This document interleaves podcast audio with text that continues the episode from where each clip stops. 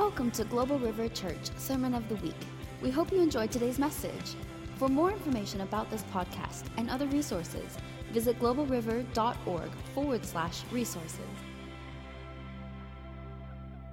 We're on part two. Last week we shared, and you'll turn on one side of your bulletin, on your handout, the preaching last week was on the Spirit of Truth that has come and will guide you into all truth.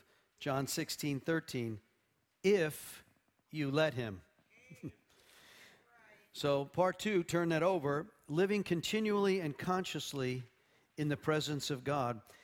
And I gave you a homework assignment, I don't know how successful, or were you able to try this, where we would deliberately seek to walk in the presence, the awareness of the presence of the Holy Spirit every moment during the week.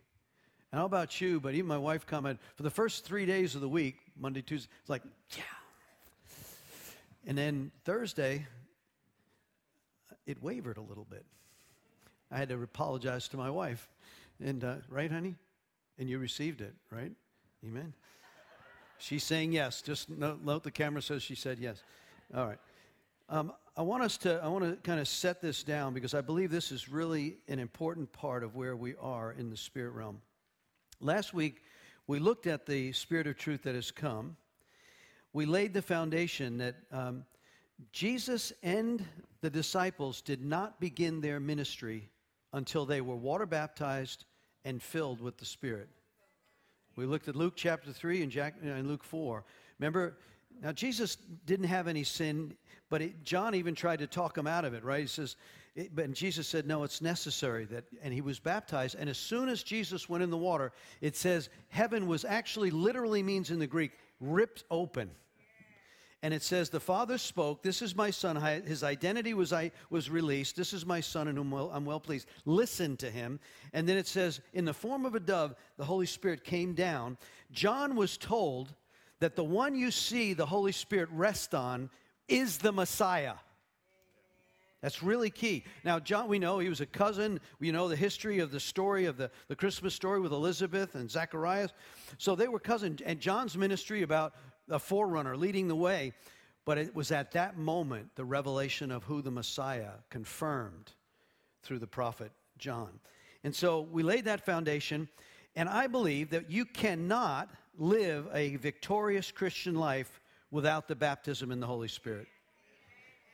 I mean, if Jesus and the disciples didn't begin their ministry then, and we know that when we went to Acts chapter 8, we went to Acts chapter 9, we know from Acts chapter 1, don't leave Jerusalem until the Father sends the gift that he promised, right? That comes through in the Pentecost in Acts chapter 2, but then we see they're baptized in the Holy Spirit, they're speaking in tongues, there's this conversion of 3,000 people added to Christ in one day, right? And then we see in Acts chapter 8, during the persecution phase, Philip, the one who worked at the House of Mercy ministry with the widows, he goes to Samaria, to the half-breeds, the racism that was going on in that point, and the Holy Spirit is poured out. And so Peter and John go, they're sent there, says, how can this be going on in Samaria, right? So they send the big guns there from Jerusalem. The first verse says the Holy Spirit had not yet fallen on them.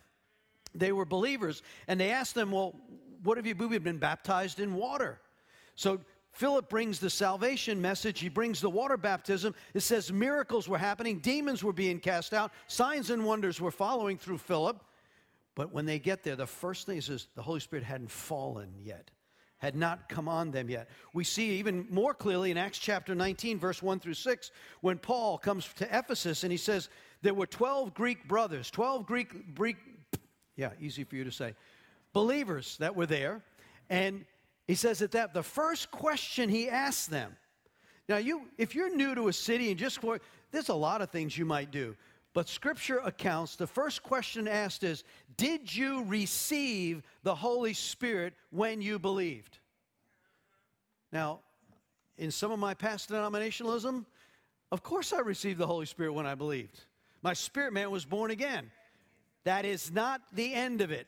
We saw in Hebrews chapter 6, verses 1 and 2, there are multiple baptisms. We see it throughout the book of Acts, right? And so the point of this is there's not enough emphasis that the Holy Spirit is the only God on earth right now. And without him present in our lives, you cannot do this. None of us can. And so we must be baptized in the Holy Spirit. That's why that, and I try to lay out biblically why I believe that to be true. All right, so now we know from the interaction that Jesus had, I shared this out of Luke 10, the religious lawyer comes to Jesus, and he says to him, what must I do to receive eternal life? And he says, well, what does the Scripture say, religious lawyer? He quotes out of Deuteronomy, he says, thou must love the Lord thy God with all your heart, mind, soul, and spirit. He says, you've spoken correct. Now go and do this, and you will live. And I asked the question, how many of you are born again and living in eternal life? And you all raised your hand. And I said, praise God. Now how are you doing in your love of God with all your heart and with all your mind and with all your soul and with all your strength? That's the journey we're on. Did you learn to love? Are we able to love? You can't. When you look at the different descriptions of love in the Scriptures, that agape love comes from him and him alone. And so we also looked at the Scriptures in Ephesians 4:30 and 1 Thessalonians 5. This is all on that first handout where it says you can grieve, you can quench the Holy Spirit. Basically, you can make the Holy Spirit sad and you can stifle him if you don't walk in this place of allowing him, and you can make him sad, and you can hinder in the process of your walk. So the question, I asked this last week, I want to ask it again. Honestly, ask yourself, how real and how relevant is the Holy Spirit in your life today? How real and how relevant is God the Holy Spirit in our lives today? Honestly. We have to answer that one, because how can we love and find eternal life without loving him with all that we are and all my strength and all my mind and all my will?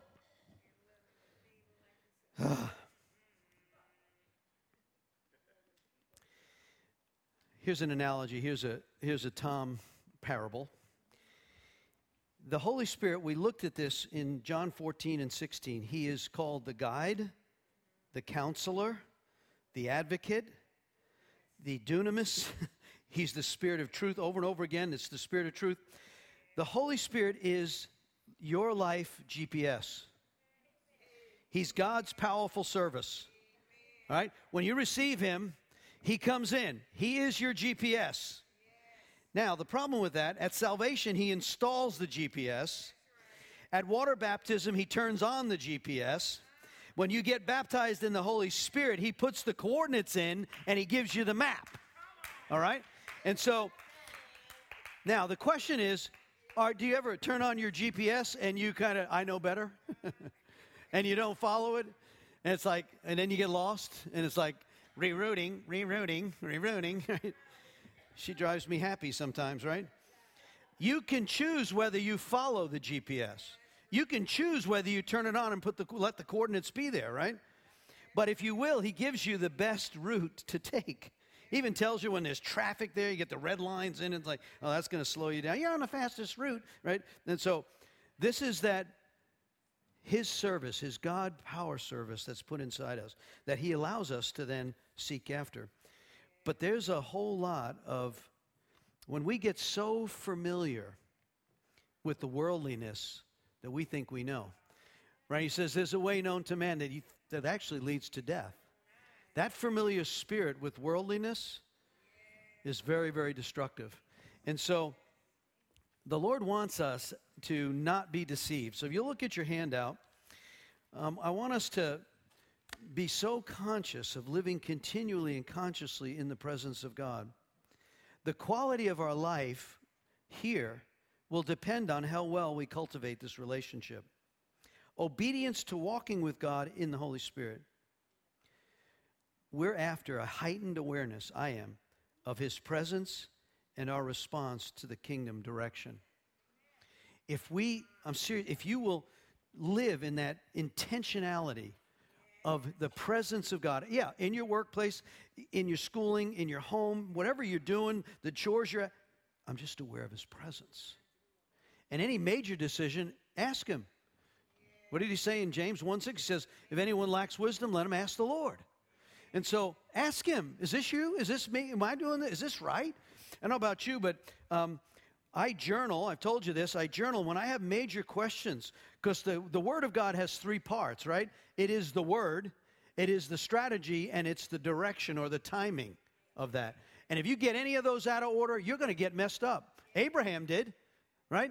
You're going to be the father of many nations. 25 years later, he's got no nations. So his wife comes to him. Culturally, it was acceptable. Why don't you sleep with my handmaiden? Hello. And Ishmael's born, and we still having problems with that, right? And there's no indication that Abraham, who walked with God, ever asked God, is this okay? He got wrapped up in the cultural aspect of that, and it made a mess, caused a lot of drama in his family. Now, God's a redeemer. I said this morning at my newcomers class, he factors in our stupidity, and then he makes it all work out for good. What a God we serve. Okay, let's take a look. One of the deceptions that we need the Holy Spirit to be guiding us in everything. This week I got really disappointed, discouraged, and I don't want to attack any particular faith unless they are leading people down a pathway that is apostate. And right now, I don't know if you saw this, but I encourage you to go online and look up under Pope Francis his initiative that he's going to take place May 14th, 2020. There's a number of Catholic bishops and cardinals that have actually come out against the Pope. That's very unusual. My wife and I listened to one of the Mother Superiors. What's her name? Do you remember? Miriam. Mother Miriam. And basically identify this, look at it, it's, first of all, in September of this year, there was a global pact that was formed. Actually, it was in February of this year.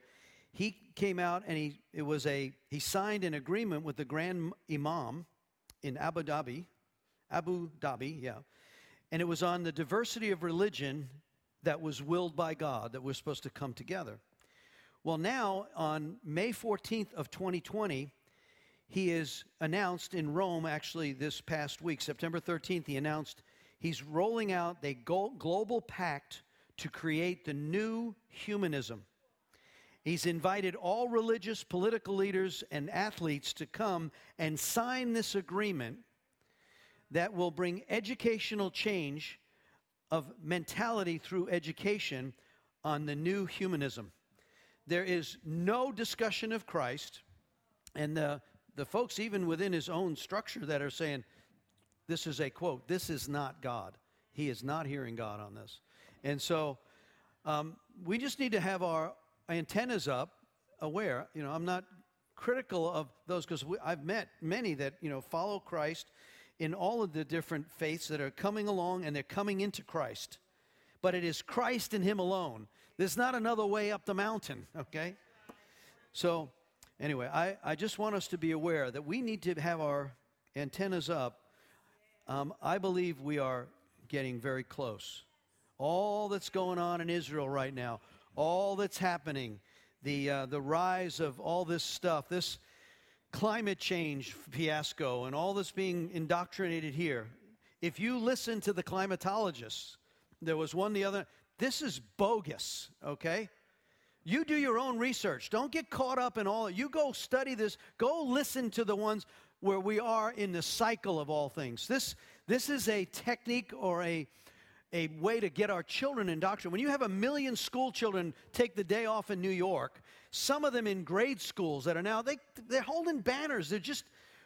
We need to be very aware of what's happening. This whole indoctrination of our children in all this crazy confusion about identity and gender, and it is all part of the deception that Paul warned us to Timothy. There will be doctrines of demons, and that they will call evil good and good evil. We are living in that day. He said it would come, and I believe we're here. So let's keep our antennas up, stay grounded in truth, right? All right. Let's look at number one there in your handout, life in the Spirit. You know from Matthew 6:33, seek first the kingdom of God and his righteousness, and everything that you need will be added to you. seeking first the kingdom of God and his righteousness, and everything you need will be added to you. Well, Paul tells us, number two there, well, what is the kingdom? The kingdom, Romans 14:17, is righteousness, there it is again, peace and joy in the Holy Spirit. The kingdom of God is righteousness, right living, right choices that brings peace and joy. That's the consequences of that walk in the righteousness. And then it's in the Holy Spirit. The first 3 days of this week, it was like there was this overwhelming sense of peace and joy. I just like, man, I've experienced that many times, but it was like, just like constantly throughout, it was like, whew, that was just like really good. Hallelujah. So I believe there's something in the righteousness, peace, and joy in the Holy Spirit. Well, this one may be a little rocky. Turn with me to 1 John, and let's look at chapter 3 and verse 7. Now, John is the only surviving apostle at the time of this writing. It's written in 90 AD to the church at Ephesus. He died a few years later. So he had seen a whole bunch of what had gone on in the church. The only one who had not been martyred at that point, he had written the book of Revelation. He was given the revelation while in prison at the Isle of Patmos. And he writes in 1 John chapter 3. Let's begin there in verse 1. I've titled this in number 3 in the handout, Evidence of Conversion is Walking by the Spirit and Not by the Flesh. There are many that says, we love grace. But if we get too cheap on the grace, we will excuse our behavior. And so, John, this is, those who talk about once saved, always saved, or no, this is the chapter that the not always saved folks use. So you can line them up. Remember we did that? Here's all the verses that says you can't, and here's all the verses that says you can lose. This is one. This is a sobering chapter of why we want to walk in the Spirit, because he starts out positive and then he gets negative and then he goes positive. And so, verse 1, you there? 1 John 3:1. I'll read out of the New Living, but I'll probably reference the King James as well. See how very much our Father loves us. Yay! We love that. For he calls us his children, and that is what we are. Can you see the old man? He's writing this letter to the church at Ephesus. It was in revival. See how very much Timothy, Paul's spiritual son, was the senior pastor at that church during the revival.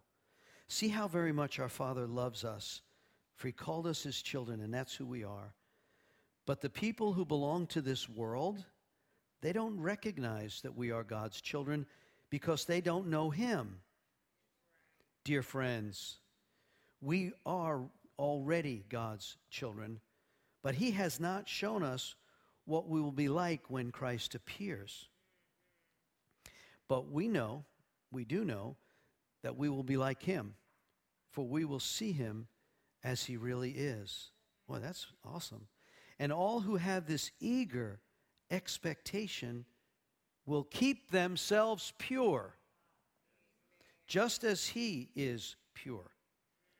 Everyone who sins is breaking God's law, for all sin is contrary to the law of God, and you know that Jesus came to take away our sins, and there is no sin in him. Anyone who continues to live in him will not sin. But anyone who keeps on sinning does not know him or understand who he is. Dear children, don't let anyone deceive you about this. When people do what is right, it shows that they are righteous, even as Christ is righteous. But when people keep on sinning, it shows that they belong to the devil. Hello. Who has been sinning since the beginning. But the Son of God, who came to destroy the works of the devil, those who have been born into God's family do not make a practice of sinning, because God's life is in them. so they can't keep on sinning because they are the children of God. So now we can tell who the children of God are and who the children of the devil. Anyone who does not live righteously and does not love other believers does not belong to God. Now that'll sober you right up. Amen? And so it's like, well, practice sinning, lifestyle of sinning. It's like, no, I got Jesus, but I can do all this stuff. I can smoke dope. I can get drunk. I can be immoral. I can sleep. I can do all these. I can steal. I can justify how I steal. No, you cannot. It is not a practice. Now, there's no perfectionism here, right? Because we know from Ephesians 2, 8, 9, it's grace that saved us through faith, not of works. Anybody would brag about that. It's by grace that we've been saved. And so, but once we're saved, there needs to be evidence, right? If people were to analyze your life, go spend a day with you, they would quickly understand the fruit that's in your life. And so, this scripture is sobering. Let's read on. This is the message that you've heard from the beginning, that we should love one another. We can't be like Cain, who belonged to the evil one. That was Wednesday night's study. What a great study that John Bevere did, right, Wednesday here. He talked all about Cain and Abel and their sacrifices. The brother can be doing what it was righteous, so don't be surprised, brothers and sisters, if the world hates you. That's right. If we love our Christian brothers and sisters, it proves that we've passed from life to death, but the person who has no love is still dead. Anyone who hates another brother or sister is really a murderer at heart, and you know that no murderers don't have eternal life within them. We know that real love is because Jesus gave up his life for us. We ought to give up our lives for our brothers and sisters. So this scripture is pretty sobering. So the question is, how's your practice? How are we doing in your practice of walking out with Christ, right?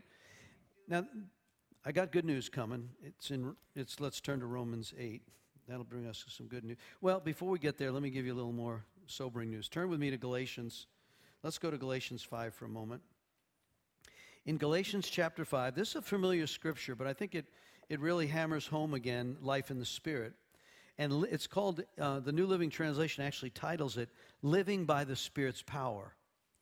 Living by the Spirit's Power, which is a premise that says you can't do this unless you have the Spirit's power. And that's why Jesus told the disciples in Acts chapter 1, don't leave until the Father sends the gift. Soon you will receive the Holy Spirit and power that he had promised, right? And then you're going to become the witnesses for me. All right, verse 16, Galatians 5, 16. So I say, let the Holy Spirit guide your lives. Let. King James says, this then I say, walk in the Spirit, and you shall not fulfill the lusts of the flesh. New Living says, let the Holy Spirit guide your life. Turn on the GPS. Then you won't be doing what your sinful nature craves. The sinful nature wants to do evil, which is just the opposite of what the Spirit wants.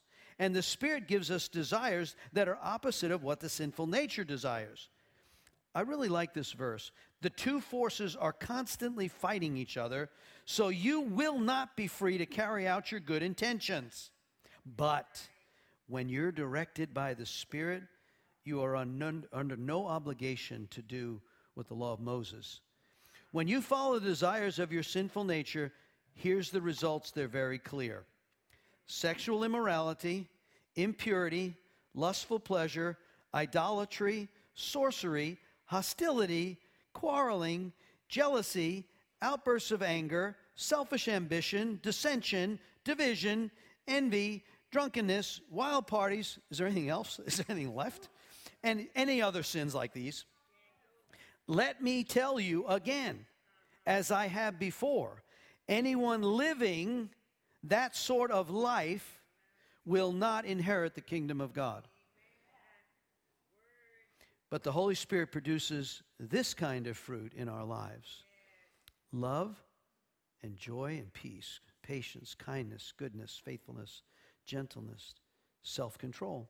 There's no law against these things.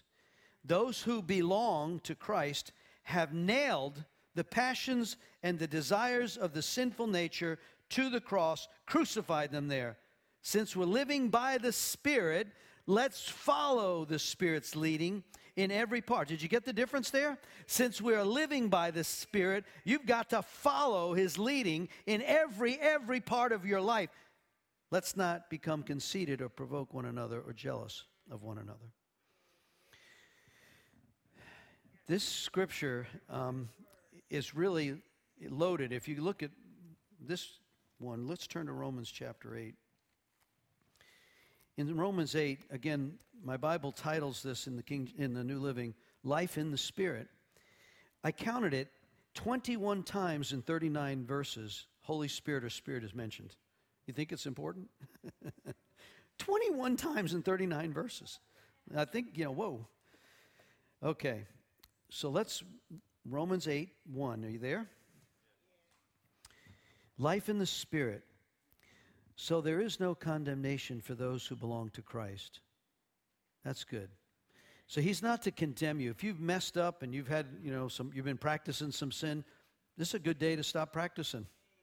Get filled with the Holy Ghost and stop that. Stop practicing it. Make a decision to turn away.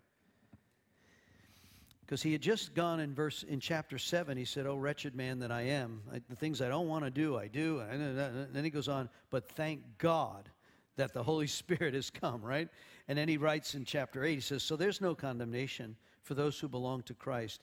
And because you belong to Him, the power of the life-giving Spirit has freed you from the power of sin that leads to death." It leads to death. The law of Moses was unable to save us because of the weakness of our sinful nature. So God did what the law could not do. He sent His Son in a body like the bodies we sinners have, and in that body God declared an end to sin's control over us by giving His Son as a sacrifice for our sins. He did this to the just requirement of the law would be fully satisfied for us, and we no longer follow our sinful nature, but instead follow the Spirit. So it gives you the choice that Paul said in Galatians 5. You're never free from this battle. Tomorrow morning when you wake up, that old character and that sinful creature thing is still there, but you can nail that to the cross and follow Him. And so he said, "I've empowered you to be able to do this through the power of the Holy Spirit." Let's keep reading. But you're not controlled. Verse 9, you're not controlled by your sinful nature. You're controlled by the Spirit. Let me back up. Verse 5. Those who are dominated by the sinful nature think about sinful things. Now, there's a clue. What's running through your mind? Now, I recognize your thought life may not be your thought life, right? Now, if you're watching stuff and doing stuff and hanging stuff and you park there long enough, it can get a root and can get there. But it says, so we need to find out what realm is trying to influence my thinking. It's kind of like this. You ever see a child that, or maybe yourself, you've watched a slasher movie, and then you got the light on and you're looking under the bed? Right? Don't watch it. Don't partner with that stuff, right? There's a spirit behind there. It's called fear. There's a spirit of lust behind, the things of some of these movies and porn and all that. There's a spirit of lust there. And then you wonder why I'm thinking about all that stuff, right? Don't go there. He says, listen.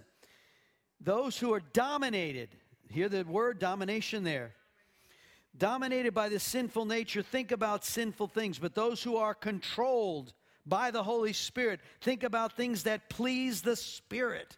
See, we don't grieve Him, and we don't hinder Him. We don't hold Him back. So letting your sinful nature, verse 6, control your mind leads to death. By letting the Spirit control your mind leads to life and peace. That's good news, right? For the sinful nature is always hostile to God. It never did obey God's laws, and it never will. That's why those who are still under the enemy, the control of the sinful nature, can never please God. But you're not controlled by the sinful nature. You're controlled by the Spirit. Here we go again. It's like repeating. If could circle that. If you have the Spirit of God living in you. If. And remember that those who do not have the Spirit of Christ living in them do not belong to Him at all. And Christ lives within you. So even though your body will die because of sin, the Spirit gives you life because you've been made right with God. The Spirit of God who raised Jesus from the dead lives in you. And just as He raised Christ from the dead, He gives your mortal body, He quickens it, and by the Spirit living within you. Therefore, verse 12, brothers and sisters, you have no obligation to do what your sinful nature urges you to do. For if, here we go again, for if you live by the dictates, you will die. But if through the power of the Holy Spirit you put to death the deeds of your sinful nature, you will live. I don't know how it gets any more clear and repetitive and over. He's like, you're going to be without. If he pulls this out, when people stand before him in the courthouse in heaven, he says, did you read chapter 8? I kind of printed it there for y'all. Wipes. He's just speaking to all of us. Come on, we just need to get some. We need some, just a good sober revelation of the fear of the Lord. This grace. Yes, I love His grace. Yes, He declares us righteous. But we have a whole lot of choice of things that we choose. Verse 15. So, you've not received the Spirit that makes you fearful slaves. He also declares us His children in verse 14. If you live by the Spirit, you will live. For all who are led by the Spirit are the children of God. Verse 15. So you have not received the Spirit that makes you fearful slaves. Instead, you receive God's Spirit when He adopted you as His own children. Now we call Him Abba Father, for His Spirit joins with our spirit to affirm that we are God's children. And since we're His children, we are His heirs. In fact, together with Christ, we are the heirs of God's glory. But if we share His glory, we must share His suffering. Yet, when we suffer now is nothing compared to the glory that He will reveal to us later. For all creation is waiting eagerly for the full future day when God will reveal who His children really are. Imagine that. Will the real children of God please stand? Holy. Against its will, all creation has been subject to God's curse. But with eager hope, the creation looks forward to the day when we will join as God's children in glorious freedom from death and decay. For we know that all creation has been groaning as in pains of childbirth right up to the present time. And we believe also and groan as believers, even though we have the Holy Spirit within us, as a foretaste of His future glory, for we long for our bodies to be released from sin and suffering. We too wait for the eager hope of the day when God will give us our full rights as adopted children, including new bodies of promise. Hallelujah. I always tell Pastor Terry, man, you take a look, man, I'm going to be buff one day. All right? He's got muscles I didn't know I had. Hallelujah. Verse 24, we have been given this hope when we were saved. If we already have something that we don't need to hope for, we don't have it. But if we look forward to something we don't yet have, we must wait patiently and confidently. And the Holy Spirit helps us in our weakness. Can everybody say amen? For example, we don't know what God wants us to pray for. Now, this is really good. We don't know sometimes what we're to pray for, but the Holy Spirit prays for us with groanings that cannot be expressed in words. That's why you got to speak in tongues, folks. You got to skip this brain thing here and go right from the spirit man into heaven, get in the courtroom. There's times when my brain is praying, give me this, Lord, give me that. And the Holy Spirit's saying, no, don't you give him that, Lord. I know better. All right. Not that we pray amiss, but hey, sometimes we pray. James warns us, don't pray out of your desire. That's not really godly, your double-mindedness and all that, right? He goes on, he says, for when he said, God causes everything The Spirit pleads for us, and verse 20 causes all things to work together for those who love God and are called according to his purpose. For God knew his people in advance, and he chose them to become like his Son, so that the Son, his Son, would be the firstborn among many brothers and sisters. Having chosen them, he called them to come to him.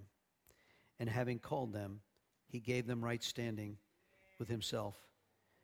And having given them right standing, he gave them his glory. So that is a jam-packed chapter. You meditate on that, it's like you got to let the Holy Spirit move. If you don't, and you match that up with 1 John, and it's like, woo. Then he gives some really great news. Those who are walking in that place, desiring to walk with him, not condemned, but I'm setting aside the things that are of the past and now searching and seeking for those things forward. He tells us in verse 31, nothing can separate us from God's love. What shall we say about such wonderful things as these? If God is for us, who can be ever against us? Since he didn't spare his own Son, but gave him up for us all, won't he also give us everything else? Who dares accuse you, whom God has chosen for his own? No one, for God himself has given us right standing with himself. See, as we walk in that righteous place, seeking that, letting the Holy Spirit move and lead us and guide us, repenting when we need to repent, but not practicing sin, he says, who can be against you? He's given you right standing. In fact, earlier in chapters, Romans 3, 4, 5, and 6, I think I counted how many times he says, you are declared the righteousness of Christ by faith in him. But then he goes on later and says, but you got to walk this out. People want to just take, well, we're right with him. I got it. I may walk the altar back in Ot 6, and I'm good to go.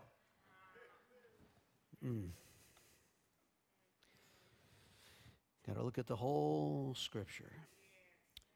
If he gave us right standing with himself, then who can condemn us? No one. Christ died for us and was raised to life for us and is sitting in the place of honor at God's right hand, pleading for us.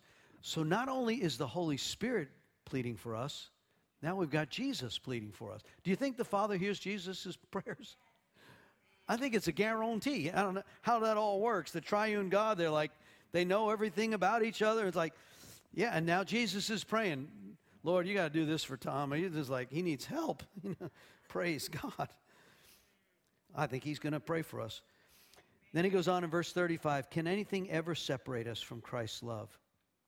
Does it mean he no longer loves us if we have trouble or calamity, persecuted, hungry, destitute, in danger, threatened with death? For the Scripture says, for your sake, we are killed every day. We're being slaughtered like sheep. No, despite all these things, overwhelming victory is ours through Christ who loved us. And I am convinced that nothing can ever separate us from God's love. Neither death nor life, angels, demons, the fears for today, the worry about tomorrow, not even the powers of hell can separate us from God's love. No power in the sky or above the earth or below. Indeed, nothing in all creation will ever be able to separate us from the love of God that is revealed in Christ Jesus. Man, that is a powerful statement of the love of God that is so powerful and so determined that ought to just float our boat like, God, you love us. Why wouldn't I want to listen to what God the Holy Spirit is saying? There was a statement, I think Ron might have put it out this week from Bill Johnson. He said, we should start working. I think in Wednesday morning, Jason actually called it out.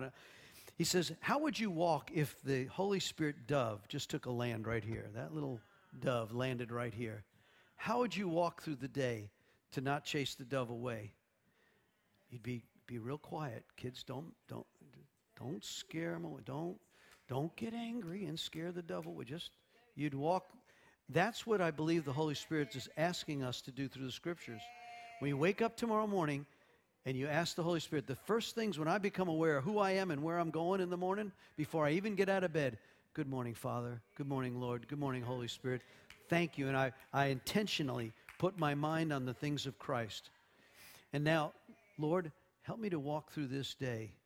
Don't chase the dove away, because the character on the other side, the world and all that stuff, sometimes like, Lord, have mercy. Taking every thought captive, right? All right, let's finish the outline. We'll be done. I want us to see life in the Spirit. First of all, in that walking by the Spirit, number 4, the power and the promise of living in the Spirit. There's a powerful promise here. First, there's no condemnation. So I don't care what you do. You know, I've done some really wild prayer ministries of late, and I've had people tell me, I don't know if God can forgive me. Pastor, you know what I did. And I said, you mean that you think that the royal blood of Jesus is not enough for you, but for everybody else? That's a lie, right? The royal blood of Jesus is more than sufficient. And so anything you've done, I don't care if you've been practicing sin all week. If you're here this morning, this is the invitation. Close that door. Get filled and empowered. When we call forth the ministry team, come and get baptized in the Holy Spirit and walk out of here. Last week, when the Holy Spirit fell in here, it was awesome. I've heard testimonies this week. And so people that were struggling or not struggling and those who've been walking, this is the place where he says there's no condemnation. There's no guilt and shame. There's no fear. In fact, when you repent, this is what's so amazing about our God. 1 John 1:9 says, confess your sins to him. He's faithful to forgive you from all unrighteousness. From all unrighteousness. Then he says, the God who knows everything can't remember that sin. How does that work? I don't know how. It's like, the blood is so amazing. What his son did, he only sees the blood. He can't see what we did. So that's why you can tell the devil, get lost, dude. You're such a lying deceiver. I've been set free, and it's under the blood for the glory of God. Now, if your mother-in-law or somebody else, I'm not picking on mother, comes and says, yeah, I remember when you said, that's under the blood for the glory of God. All right? So just walk in freedom. Why? Because that freedom will set you free. When you really get a hold of, I love when Mike Thornton would get up here and he'd say, I did this and I did this and I did this. And his people like, he opens his mouth and admits that. Yeah. Why? Because we're so free. It's no longer to my charge. If I believe the lie, it's still in my charge, then I'll walk in guilt and shame. But if I'm set free, I fall more in love with him. He took all that stuff. So we ought to get free. So there is no condemnation, right? And then it says we are free from sin. Woohoo! How does that work? Well, we know in Romans 6 it says, when you were baptized in water, you went into the water and that old character died. And the word there in the Greek is kartageo, means he's been put out of business, unemployed. That character is unemployed. So, but we walk in the old character. He's there. I mean, you know, it's like, and so if you start to put him back in business, you employ him again, start feeding that character, guess what? He'll come alive. And there's a warning. There's a real warning in Matthew 12. The generation, this will be the marking of that generation. When the house has been swept clean and it is clean and filled, and you open that door, 7 worse will come on you. This is not a game. He is either Lord of all or he is not Lord at all. So we need to stop playing the games. He is our Lord. We need to walk in that place. Lord, help me in my weakness. You said the Holy Spirit would help me in my weakness. And there are areas of my weakness that I need you to come and crucify that character. Because I'm going to nail my passions and desires to the cross daily and take up my cross and follow you. Follow me. But he said, count the cost of discipleship. You need to count the cost of discipleship. I need to count the cost of discipleship. It is that place. I know I'm shouting. My wife always says, you were growling. I don't want to growl. But I believe the Holy Spirit is saying to us, please come. I give you everything you need to walk this out. So don't fall into condemnation. If you mess it up, 1 John 1:9 says, come to him. If you're having struggle in your soul, man, James 5 says the effectual fervent prayer of the righteous man accomplishes much, confessing our sins one to another that you might be sozoed, Greek, saved, healed, and delivered. So there's this place where, man, I'm struggling. Go find some trustworthy brothers and sisters. Come to prayer ministry. Say, look, here's my stuff. And I need you to help me put some nails in this coffin to keep this dude dead. He says he would get, he's not a liar. He's not a man that he should lie. He will give us the Spirit. But you got to cultivate that. What are you listening to? What are you focused on? What are you enjoying? What are the things? How are you being led? These are the questions that John and so easily and Paul so easily says, follow the Spirit. All right. C, the Spirit witnesses that we are the children of God. This is when I don't know of any greater peace that just when the witness of the Holy Spirit is, he loves me just the way I am. I think of Leif Hetland. He just so knows that God loves him. He loves me. Yeah. When you get a hold of that fact, that he really loves you. Some of us have walked through stuff in life. It's hard to know the love of God or know that, but God can break in. And when that happens,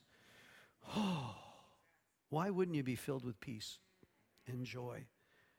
God loves me. I know where I'm going. And now he gives me X number of days to fulfill and get others. I heard a song this morning on the way in. I don't know if you heard it. It says, I'm just a nobody. My mom's been telling me he's raising up all the nobodies. He's just a nobody. I'm just a nobody telling everybody about somebody. And we know who that somebody is, right? It's like, yes, Lord, that's such a good song. I don't know who wrote that, but it's good. It's like, okay. So the Spirit witnesses, and we're heirs. We have no idea. That's that, eye has not seen and ear has not heard what God has prepared for those who love him. But we know by the Spirit. So the Spirit, it's going to be amazing, right?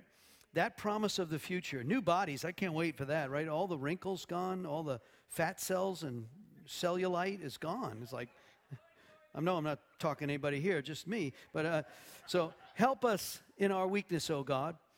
He says the Holy Spirit prays, and the Father hears and works it all out. He gives us right standing, Romans 8:30. He then says we're not separated from his love. Then it says Jesus pleads for us and prays for us. Now this verse, I don't understand this one. Verse K there, it says we're more than conquerors. What in the world? How can you be more than a conqueror? I mean, you go in and you conquer the kingdoms of darkness and you get all the booty, you get all the stuff, you've killed the devils, but you're more than a conqueror. Yes. What in the world? We're more than conquerors.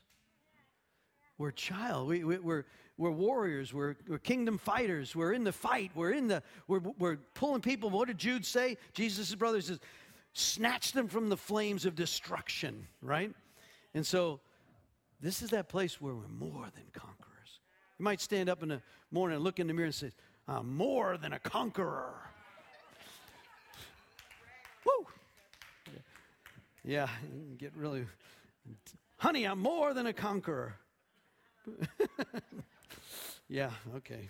Bring the garbage out, please. Hallelujah. Okay.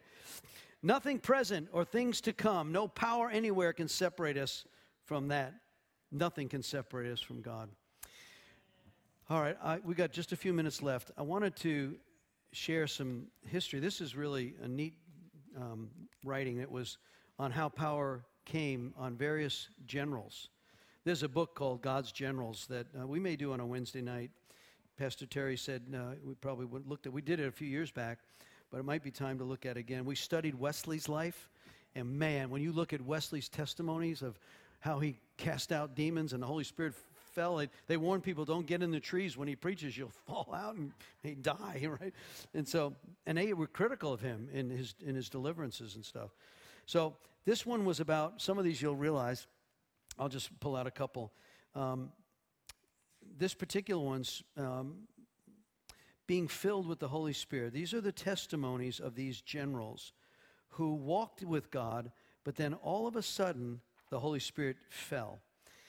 Charles Finney, in 1821, he was in the north, up by New York in that area. Billy Graham said this about him. Few men have ever had such profound impact on their generation as Charles Grandison Finney.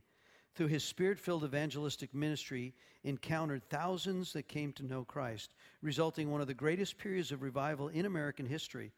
In the following excerpts, Finney recounts his empowering by the Holy Spirit while he was in his law office. It was in 1821. This is from his own personal memoirs. As I turned and was about to take a seat by the fire, I received a mighty baptism of the Holy Ghost. Without any expectation of it, without having even a thought in my mind there was such a thing for me, without my recollection that I have ever heard the thing mentioned. So I mentioned this last week. There's been some forerunners in the Holy Spirit that have now pushed this through, where there was, now there's a new mention of deliverance and healing. We see the prophetic. These things have been hidden in the church. Even though you go back into the early annals of the church, they were all there.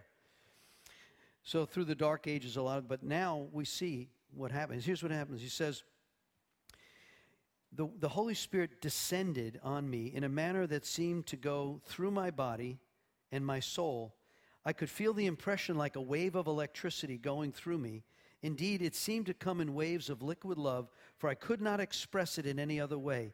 It seemed like the very breath of God. I can recollect distinctly that it seemed to fan me like an immense wing. I wept aloud with joy. I do not know, literally bellowed out in utterable gushings of my heart. The waves came over me, until I collect and cried out, I shall die if these waves continue to pass over me. I said, Lord, I cannot bear any more. Yet I had no fear of death. How long it continued, I don't know. The baptism kept rolling over me. Mr. Finney, his assistant, came in, the choir leader. What ails you? I could make no answer for him for some time, but then he said, are you in pain? I gathered myself up and said, no, but so happy I cannot live. He turned and left the office. In a few minutes, he returned with the elders of the church, whose shop was nearly across the way from his office. This elder was a very serious man, and in my presence was very watchful. He scarcely ever laughed.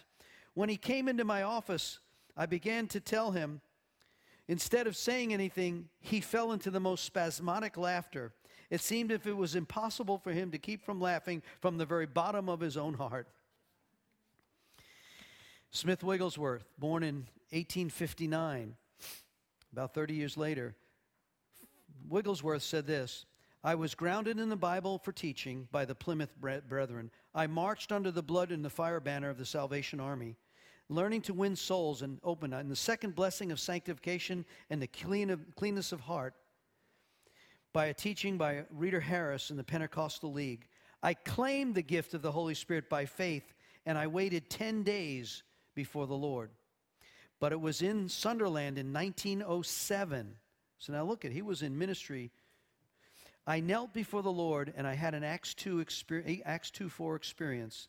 He described the experience as follows. Mrs. Bodie, the minister's wife, came and laid hands on me. And then as she went out of the room, the fire fell. There was a wonderful time that I was there with God alone. He bathed me in power. I was conscious of the cleansing of the precious blood. I cried out, clean, clean, clean. I was filled with the joy of the consciousness of the cleansing. I was given a vision in which I saw the Lord, Jesus Christ. I beheld the empty cross. I saw him exalted at the right hand of God the Father. I can speak no longer in English. I began to praise him in tongues as the Spirit of God gave me utterance. I knew then that I might have received the anointing previously, that now at last I had received the real baptism of the Holy Spirit as they did on Pentecost. It's at that point his ministry was launched. Many, many were raised from the dead. Sick ones were made well. It's estimated that 23 people documented were raised from the dead by his ministry. Then you go on, and John G. Lake, here's another one, and we'll end here. John G. Lake, known as the Apostle from Africa, born in Canada in 1870. His family soon relocated. He had this explosive baptism, but he had gone to Africa. He says, 8 years had passed when God revealed Jesus the healer to me. I'd been practicing ministry on healing, but during 8 years of every answer to prayer, even miraculous touch, every response to my own soul, created even a more intense longing for intimacy and consciousness of God. I felt like the disciples of Jesus in the primitive church, they must have had that same desire. Shortly after my entrance into ministry of healing, while attending a service where the necessity of the baptism of the Spirit was presented, you just had it the last 2 weeks, as I knelt in prayer and reconsecration to God, an anointing of the Spirit came upon me. Waves of holy glory passed through my being as I was lifted into a new realm of God's presence and power, and this answer to prayer was frequent in the miraculous healings that occurred. I felt myself on the borderland of a great spiritual realm, but was unable to enter in fully until then. My nature was now to pursue him. I became the hungriest man of God that ever lived. Whew. These folks tarried, and there's so many more of them. There's something about the miraculous. So I want to stand. If we could key up Agnus Dei, I just want us to stand to our feet. And obviously this is a personal desire. But if you're here and you're saying, I want to live in the continual, constant awareness of his presence, to seek after him, why don't you get out of your seat and just come up and line up across the front. It's an invitation to be living in awareness. So, Lord, I just pray now, Holy Spirit, we invite your presence. If you would like a more fullness, just like you're going to get a gift given, just kind of stretch it out. There's this willingness to receive.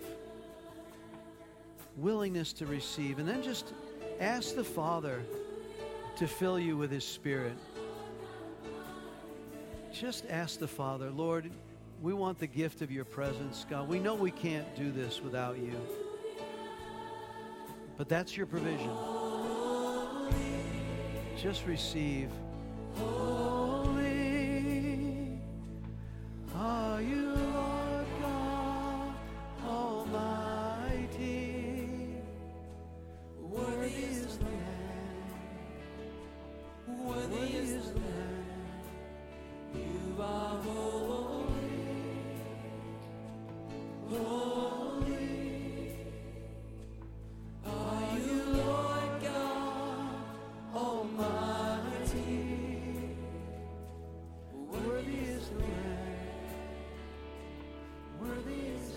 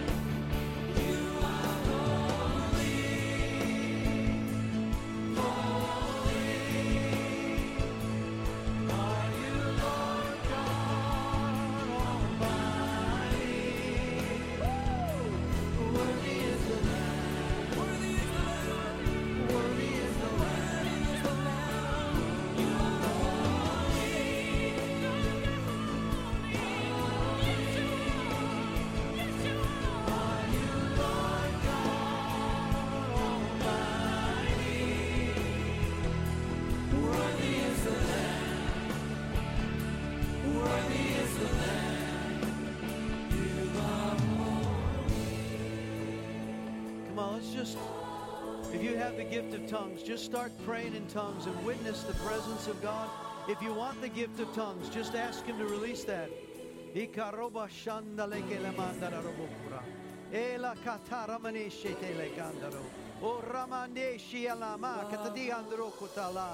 Eka hiramonosha hikandareka baba shutora e kararamoshati rondo shuramaneti kadabaika. Lord, I pray, Lord, in the name of Jesus, release the fire of your presence, God. Touch your people, God. Change us, God. Empower us. Come, Holy Ghost. Come, Holy Ghost. Father, release your presence. Release the gifts that you promised you would give. God, Holy Spirit, you're welcome here. Lord, we receive your goodness. We receive your purpose for our lives, God. Receive the goodness of God. Receive it now in the name of Jesus. Lord, I ask you to change your people. Lord, let us see differently. Lord, give us spiritual eyes to see. God, I ask for visitations, revelation, the spirit of wisdom and revelation that would be released. Lord, new dreams coming on your people, new unctions of God. God, whether you could do it by the spoken word, the revelation, or open visions, God, I ask that you would cause your people to be supernatural carriers of the glory, that we are not ashamed of the gospel. God, we thank you.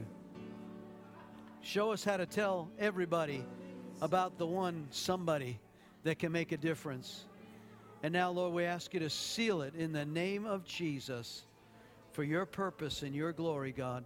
Thank you, Lord. Just tell him that you love him and thank him for all that he did. Thank him for his sacrifice.